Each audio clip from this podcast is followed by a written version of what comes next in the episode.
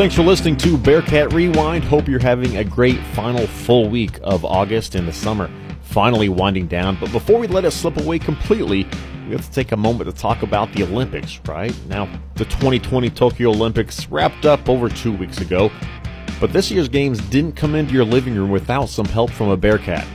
Today's guest is Tim Hanna, a former Northwest Missouri State track and field athlete from Liberty, Missouri. Tim came through the mass communication department at Northwest, and while he was fast on the track, he was even more talented working with digital media I've seen his work designing graphics and logos at Stellar, but for the Olympics, he was at Universal Orlando Resorts bringing the awesome reaction shots from friends and family that couldn't make the trip to Tokyo because of COVID 19. It was a lot of fun watching those moments play out. And that just adds to a great resume for Timmy, who just turned 27 earlier this month. He worked a show around the Super Bowl earlier this year in Tampa Bay. He's worked on TV shows like The Voice and American Idol, and I was lucky enough to get to know him when he was an intern with the St. Joseph Mustangs. Tim was a hard worker then and continues to do great things. So excited to have Tim Hanna joining us on today's podcast. A Bearcat Rewind is brought to you by the Northwest Foundation, providing support for the Northwest Alumni Association and the university's funding needs since 1971. More information is on Facebook or online at nwmissouri.edu slash foundation and Clarinda Regional Health Center, offering support to Southwest Iowa and Northwest Missouri each day during times of uncertainty through a local team of providers and nurses. More information at clarindahealth.com. Timmy Hanna is our guest today, talking about his experience working the Olympics broadcast this summer, how his old track and field numbers stack up to some gold medalists that we saw over in Tokyo, and the hands on work at Northwest that gave him a leg up professionally. Let's dive in with Tim Hanna. Well, former Northwest Missouri State track and field athlete Tim Hanna joining us. Tim, you've been pretty busy lately, finally getting a chance to kind of settle back into home there in Kansas City. But after the Olympics, I'm sure it's probably nice to be back in your own bed, able to see your girlfriend, your dog, and kind of relax for the first time in a while.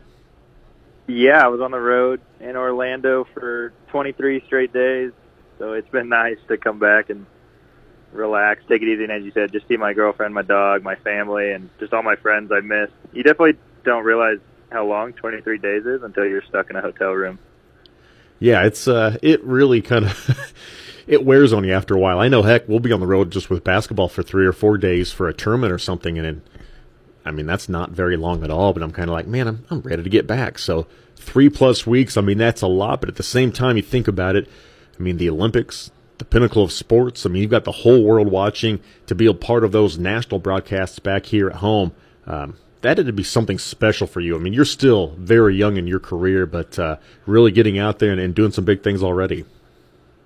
Yeah, I I just I just turned 27 right when I got back, so I was like joking that I got to work the Olympics before I was 27, like as a milestone. so, uh, yeah, we got to do the friends and family broadcast down there. So if anyone watched the Olympics, you would have seen if they cut to Orlando, there was like a big conference uh, ballroom type setup.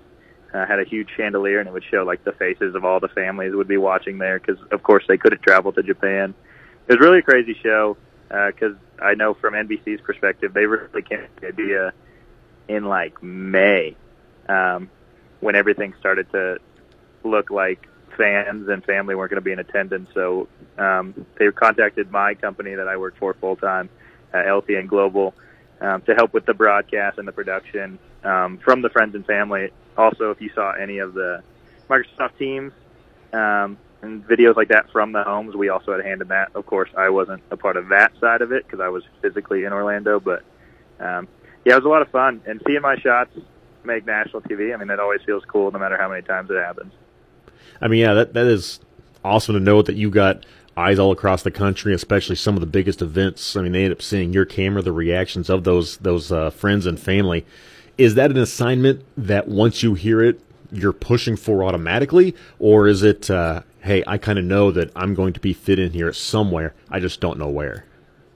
So I had been our main, um, well, jib operator. If those aren't familiar with the jib, it's like the crane camera. If you watch or a boom, people call it all kinds of things. We call it the jib. If you ever watch like MLS soccer, like usually or international soccer, there's usually a jib camera behind each goal or at least one of the goals. I run the jib at Sporting Kansas City games um, for all their home broadcasts. which are would be on Bally Sports. Um, do all of those, so I was the one who kind of took over the jib, and so they had requested us bring a jib down there. So kind of when that happened, I knew I was going to be going, um, but I definitely was like, oh, the Olympics, like this is a great opportunity. Like, yeah, I'll clear my schedule, I'll figure out how I can go. And then I found out it was like 20 plus days. I was like, oh, well, okay, that's a lot, but I mean, I'm I'm young. The only thing I really have is a dog. It's not like I have a wife and kids. Um, I have to kind of move around. So it was kind of an easy decision, um, and I was really lucky to get the opportunity. And worse places to be, right? Because you're at the the Universal Orlando resorts and nice weather, good food. I mean, it's it probably made for an okay trip. Oh yeah, it was probably the best work trip, arguably. Because a lot of times, you know, I mean, we were working nights. We were working pretty late. Like every night, it was like 4 p.m. We'd get there, and then we wouldn't leave till like midnight or later, um, just because that was we were part of the prime time broadcast. Um, but yeah, they fed us really well. Obviously, being at a Universal resort, um, they took really good care of us um, as far as food goes, and I was able to get a few um, kind of Tokyo branded merch items, which was nice as well. So I could show that I was I went to the Olympics, quote unquote, or worked the Olympics, even though I was still back here um, in the United States. Well, you're halfway around the world from where the games are actually happening, but with the fa- families and friends and, and everyone there kind of taking all that in and, and getting those reactions right as they're seeing their um, their loved ones competing, I'd have to imagine there's still a lot of emotion, a lot of electricity within that room that you could feel as you kind of reach, you know, near the end, whether it was a qualifier or a, a medal round. I mean, that had to be huge. Oh yeah, we had uh, Caeleb Dressel's family actually. He was like one of the the main stars, I would say, or like one of the most. I mean, he won the most golds on the U.S. team. I think he went home with five.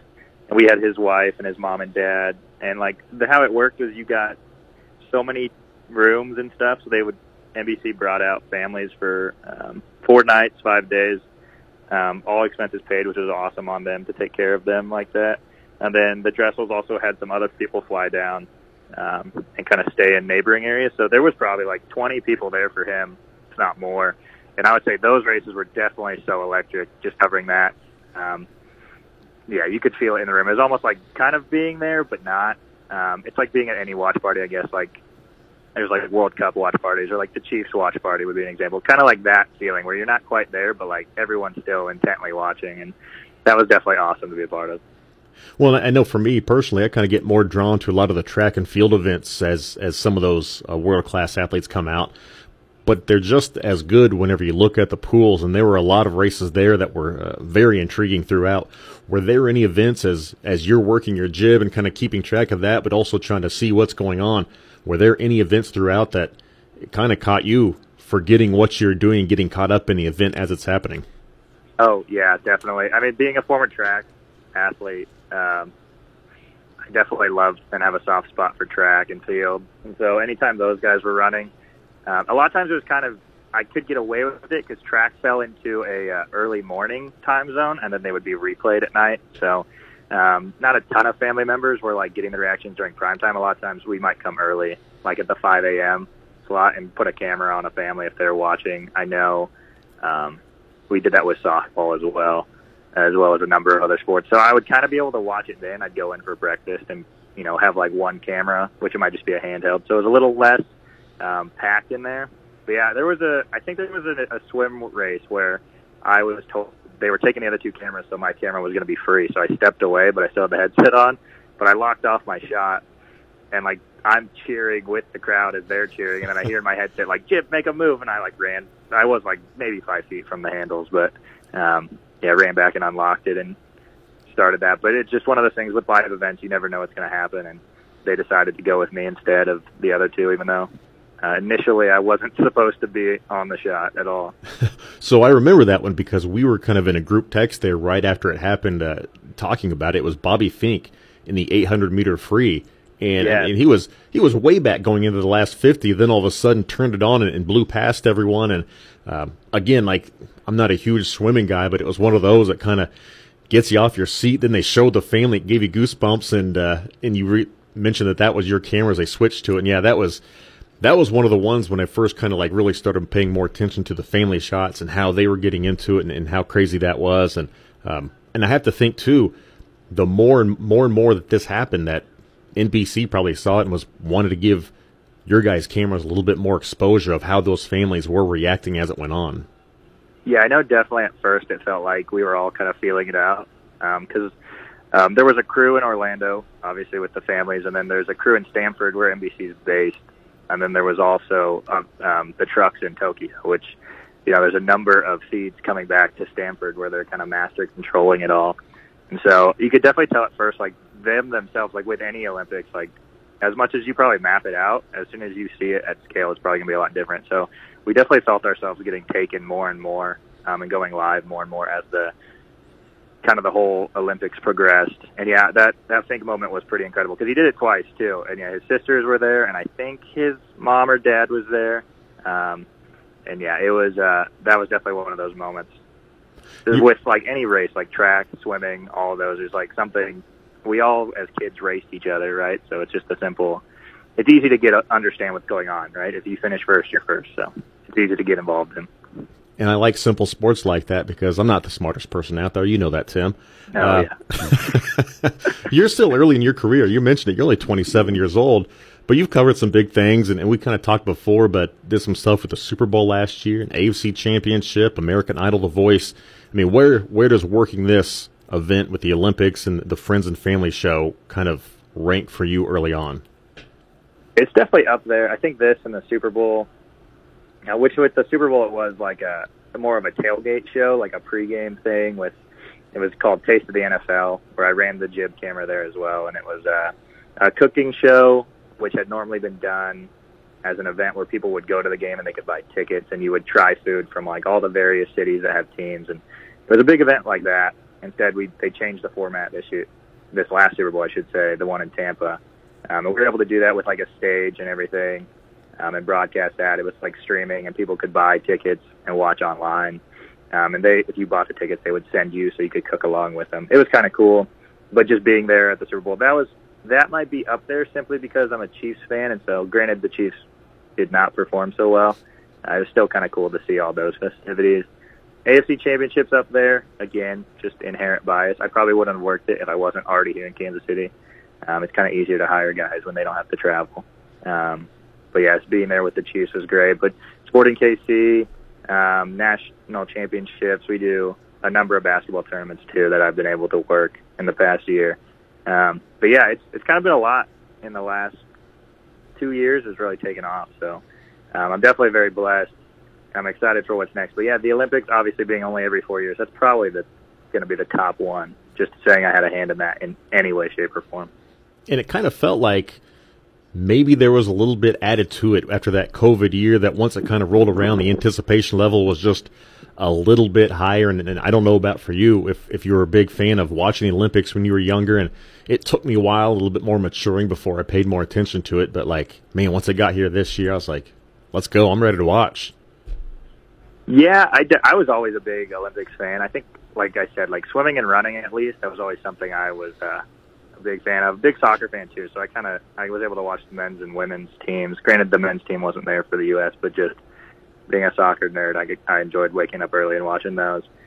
Um, but yeah, the extra year made it a really big deal. You kind of realize, like, especially for the athletes, not just them, but their families, like the sacrifices they put in in a normal calendar year, not only but now with COVID and whatnot, and like how training was so difficult, like there were some athletes who, you know, wherever, depending on what state they lived in, they couldn't train as much, or they had to like train out of their home, and um, they never lost sight of like that end goal to to see these athletes and to finally, you know, win a medal, whether it be just performing honestly at the world stage is um, great in its own way, but it's winning a gold, silver, bronze is also incredible. And the way their families reacted, you could just tell like what it meant to them and how much work went into it. And so just being able to like share their reactions was probably those are the memories that'll probably stick with me the most. Not just the you know having the the rings on a T-shirt I got or sitting at the pool at a resort during the day. Those I think the families are the things I'll remember most.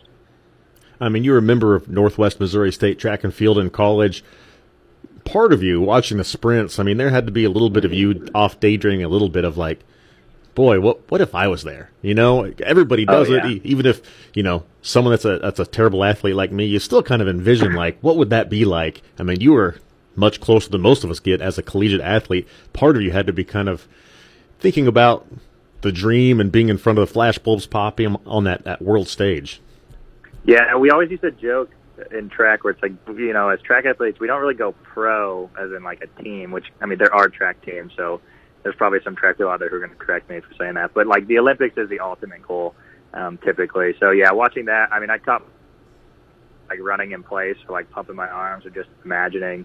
I mean i was never world class obviously um, but i i always like kind of comparing my times and just being amazed at the splits they would pull and um, comparing myself to all these runners and just how they run, and especially when you see some events um, where like there's a lot of strategy involved. I ran the 400 mostly in college, but I I did the eight a little bit, and I had a lot of friends who ran the 1500. So um, I really liked watching the eight and the 15 and the strategies that went into it. Um, and you could see just how some athletes like. Uh, you know, the moment kind of gets the best of them, or they get blocked in and something they can't control, and it's like, how are they going to overcome this? and like having been there myself, it was kind of cool to to think um, what would I do in that situation. But what I would have done in that situation has been like 30, 40, 100 meters behind. So. Well, so you would see some of those runners too, because everybody, from our perspective, for the most part, is keeping an eye on, you know, what's that U.S. athlete doing in this particular race, and you kind of see them in whether it's the 800 or 1500. Some of those they kind of sink a little bit further back, and you're like, man, if I was them, you've got 400 meters left, I'd be panicking. And mm-hmm. they just mm-hmm. kind of bide their time and wait for that right moment, and then they, they hit, they go up and, and get one of those medal spots. But it's funny you mentioned kind of thinking about your times and comparing those a little bit. Your PR in college, according to BearcatSports.com, in the 400, 49.53 seconds. I mean, you weren't terribly far off in the men's no, gold. I would have. I think I would have got bronze if I was a female but um, even those ladies are blowing me out of the water.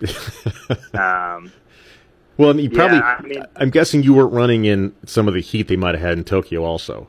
No, yeah. I mean, it does help when you run with better competition. I unfortunately in college too uh, spent most of my time in the training room uh, with injury, but that 40, I'm still very proud to say I ran sub 50 in general because there's not a lot of people in the world who can say that. I'd say it's probably ten percent. I don't know. That might be generous, even. It might be more than I'm saying, but um, especially at the time when I was doing when I was running sub 50 out of high school was like I thought I was you know amazing, and now I watch these guys and they run 43 like it's a jog. When they you see the guys run the four in the last 20 meters, they shut the engine off and just coast, and it's like you just ran under 44 seconds, which like less than 100 people probably in the world have done in the last 10 years.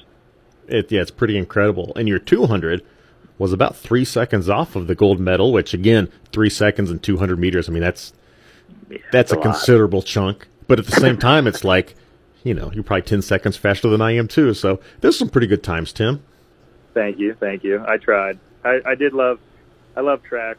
Honestly, my teammates at Northwest made the experience of Northwest so great. But uh, yeah, I definitely wasn't uh, cut out for the top, the top tier. I wasn't winning any gold medals, that's for sure do you ever think about uh, you know you come to Northwest in uh, what the fall of 2013 from Liberty?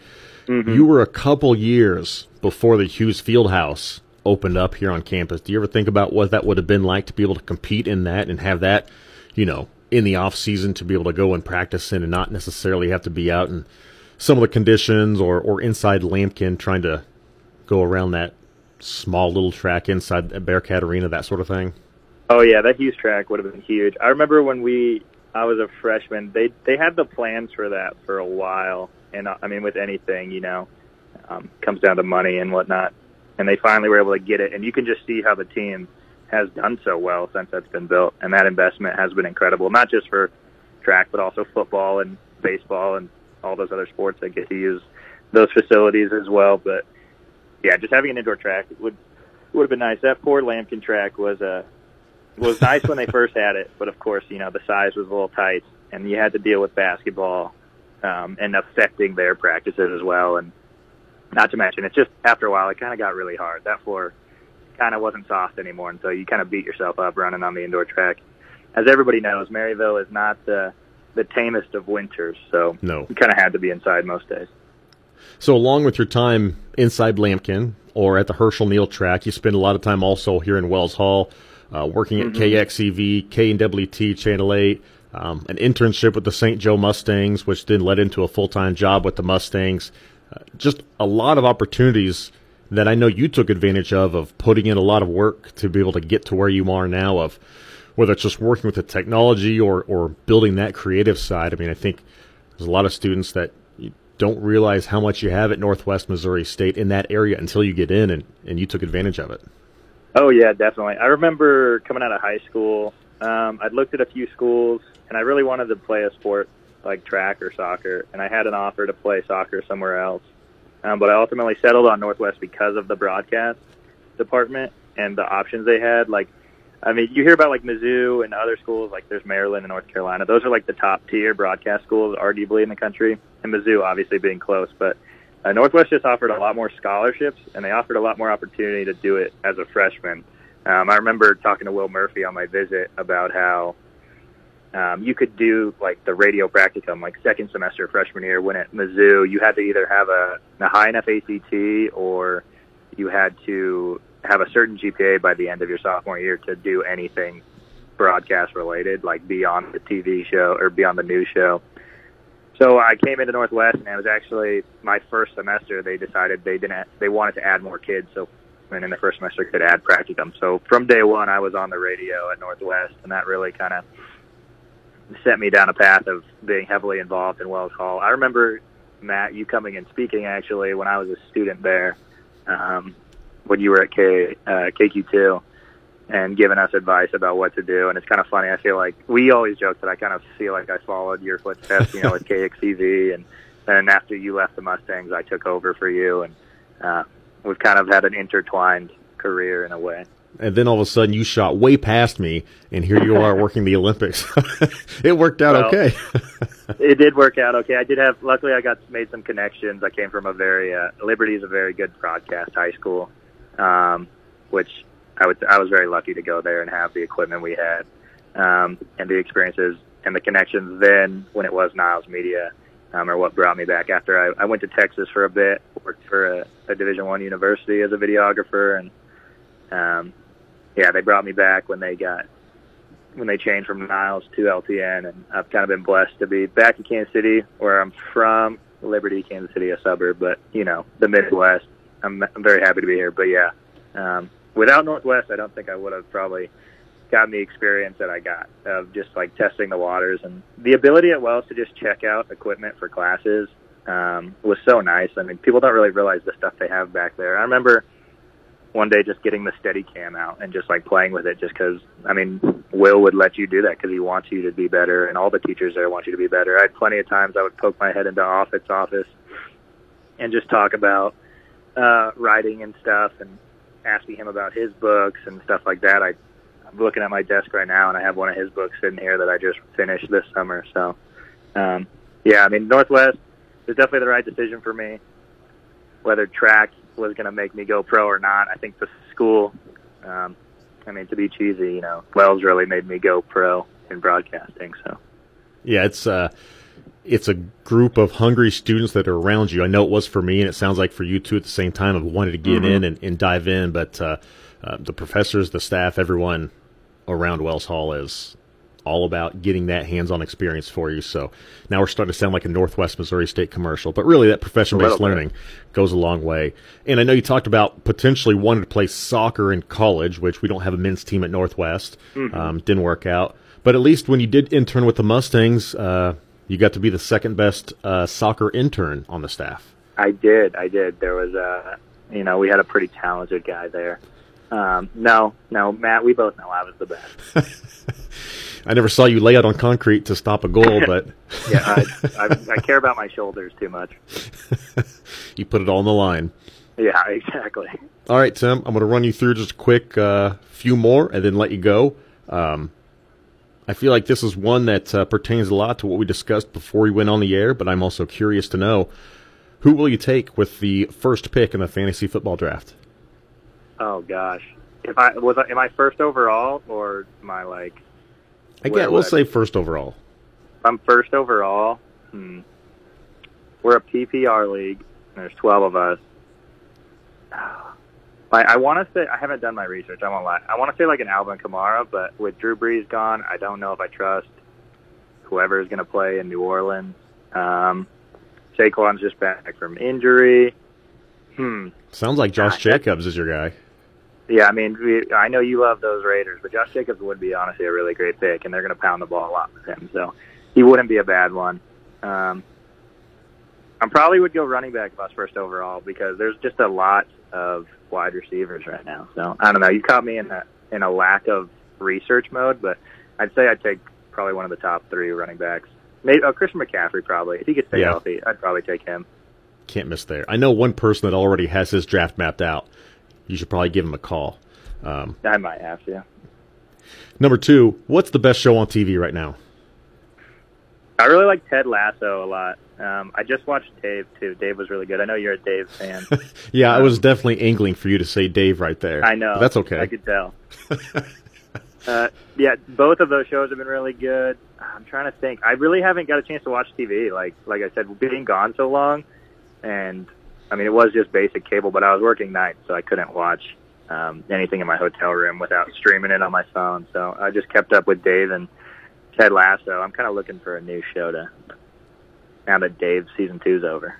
it was a great finale as well. And I just It heard really was. two weeks ago. I also got uh, told to watch Ted Lasso on this podcast, so I guess I'm really going to have to get it now. it Um, is really good. last one, you throw out a book recommendation for us?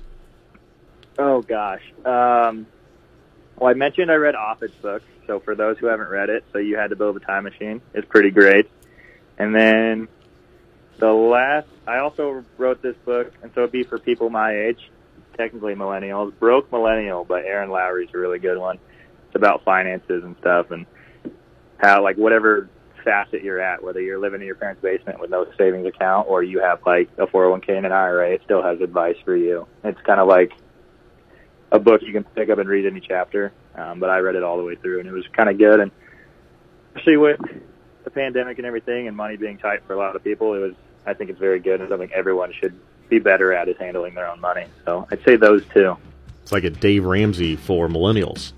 Pretty much. She has a couple of books. I have Dave Ramsey's book too. I won't lie, but hers was really easy to read because it's kind of funny and there's some curse words in there that make it fun. Awesome. Well, Tim, it's always great to catch up with you. Uh, good luck this year in fantasy football, and uh, oh yeah. hope we can talk again soon. Thanks, Matt. Thanks again to Tim Hanna coming on Bearcat Rewind to talk with us. Great hearing those stories, hearing about what he's doing professionally after leaving Northwest Missouri State. But we've also have some current students that have done some big things here on campus. Our episode last week was with Lainey Joseph, a Cameron native. She's going into her freshman year here at Northwest Missouri State. Took a mission trip to Kenya. We talked with her about that last week. That was awesome. We've had Reagan Dodd, a former Northwest tennis player, Matt Canella, the current head athletic trainer at Northwest Missouri State, and many, many more. So check out some of those archived episodes of our podcast. Thanks to Northwest Professor Alex Kurt for producing our intro and outro music, and thank you for listening to Bearcat Rewind. I'm Matt Tritton saying so long.